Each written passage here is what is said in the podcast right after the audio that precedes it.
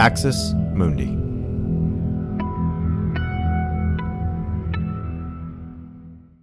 You're listening to an Irreverent podcast. Visit irreverent.fm for more content from our amazing lineup of creators.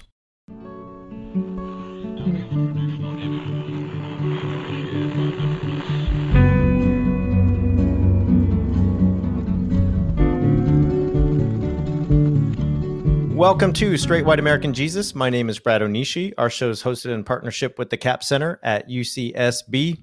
And I am joined today by an extra special guest. I feel like every person who comes on the show, I'm, I'm always just honored to have them. But this person was my very first interview on this show, and that is pretty cool. Um, also, the very first interview on the Orange Wave. So if you listen to this show, this is our first interviewee. If you listen to the Orange Wave, the very first episode, you get to listen to the one and only uh, Dr. Randall Balmer. And Dr. Balmer is, uh, along with being an Episcopal priest, the John Phillips Professor in Religion at Dartmouth College, the author of more than a dozen books, including Evangel- uh, Evangelicalism in America, Redeemer, The Life of Jimmy Carter, and Mine Eyes Have Seen the Glory, A Journey into the Evangelical Subculture in America.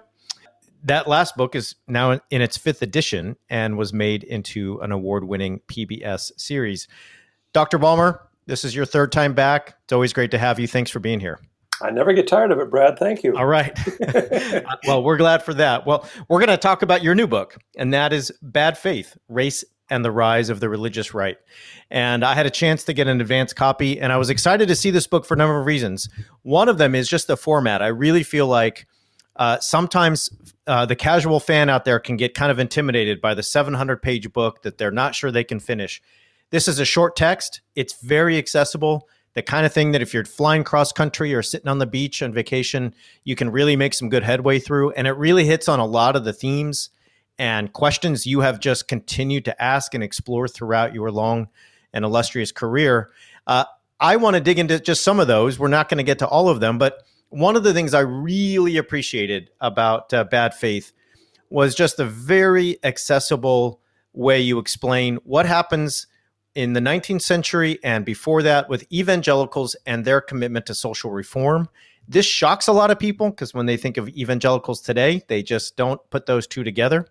So let me ask this Can you help us understand that despite the current climate, many evangelicals once saw social justice as a core part of their religious practice? Well, they well, they did, and, and uh, uh, first of all, thank you for your kind words, Brad. I really do appreciate that.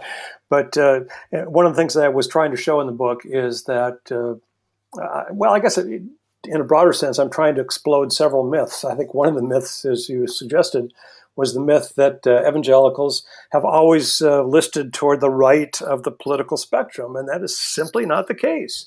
If you look at the record of 19th century evangelical political and social activism. And it's important to point out that evangelicals really did set the agenda for much of the 19th century in terms of uh, social and political reforms.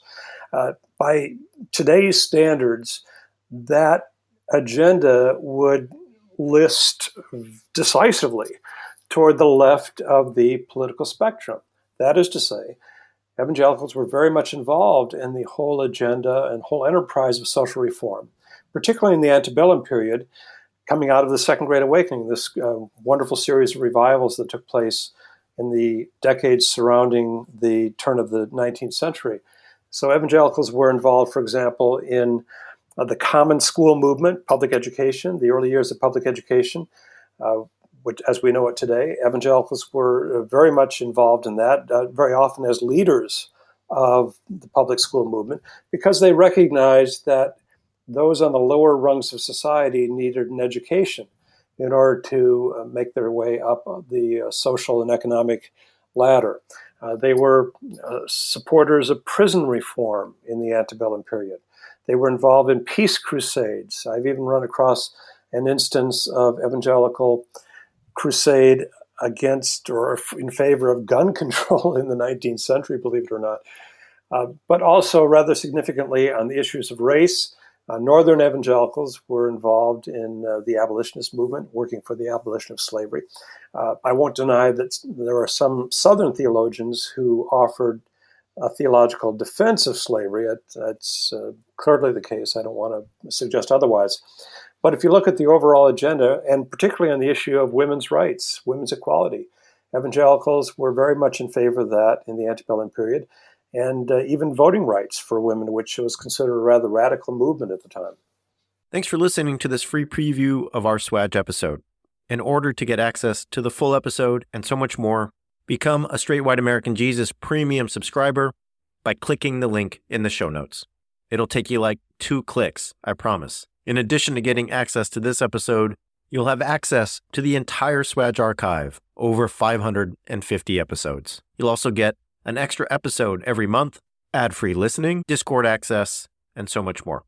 All that for less than six bucks a month, and it helps us keep our flag up and continue to safeguard democracy from religious nationalism, extremism, and rising authoritarianism. Check it out.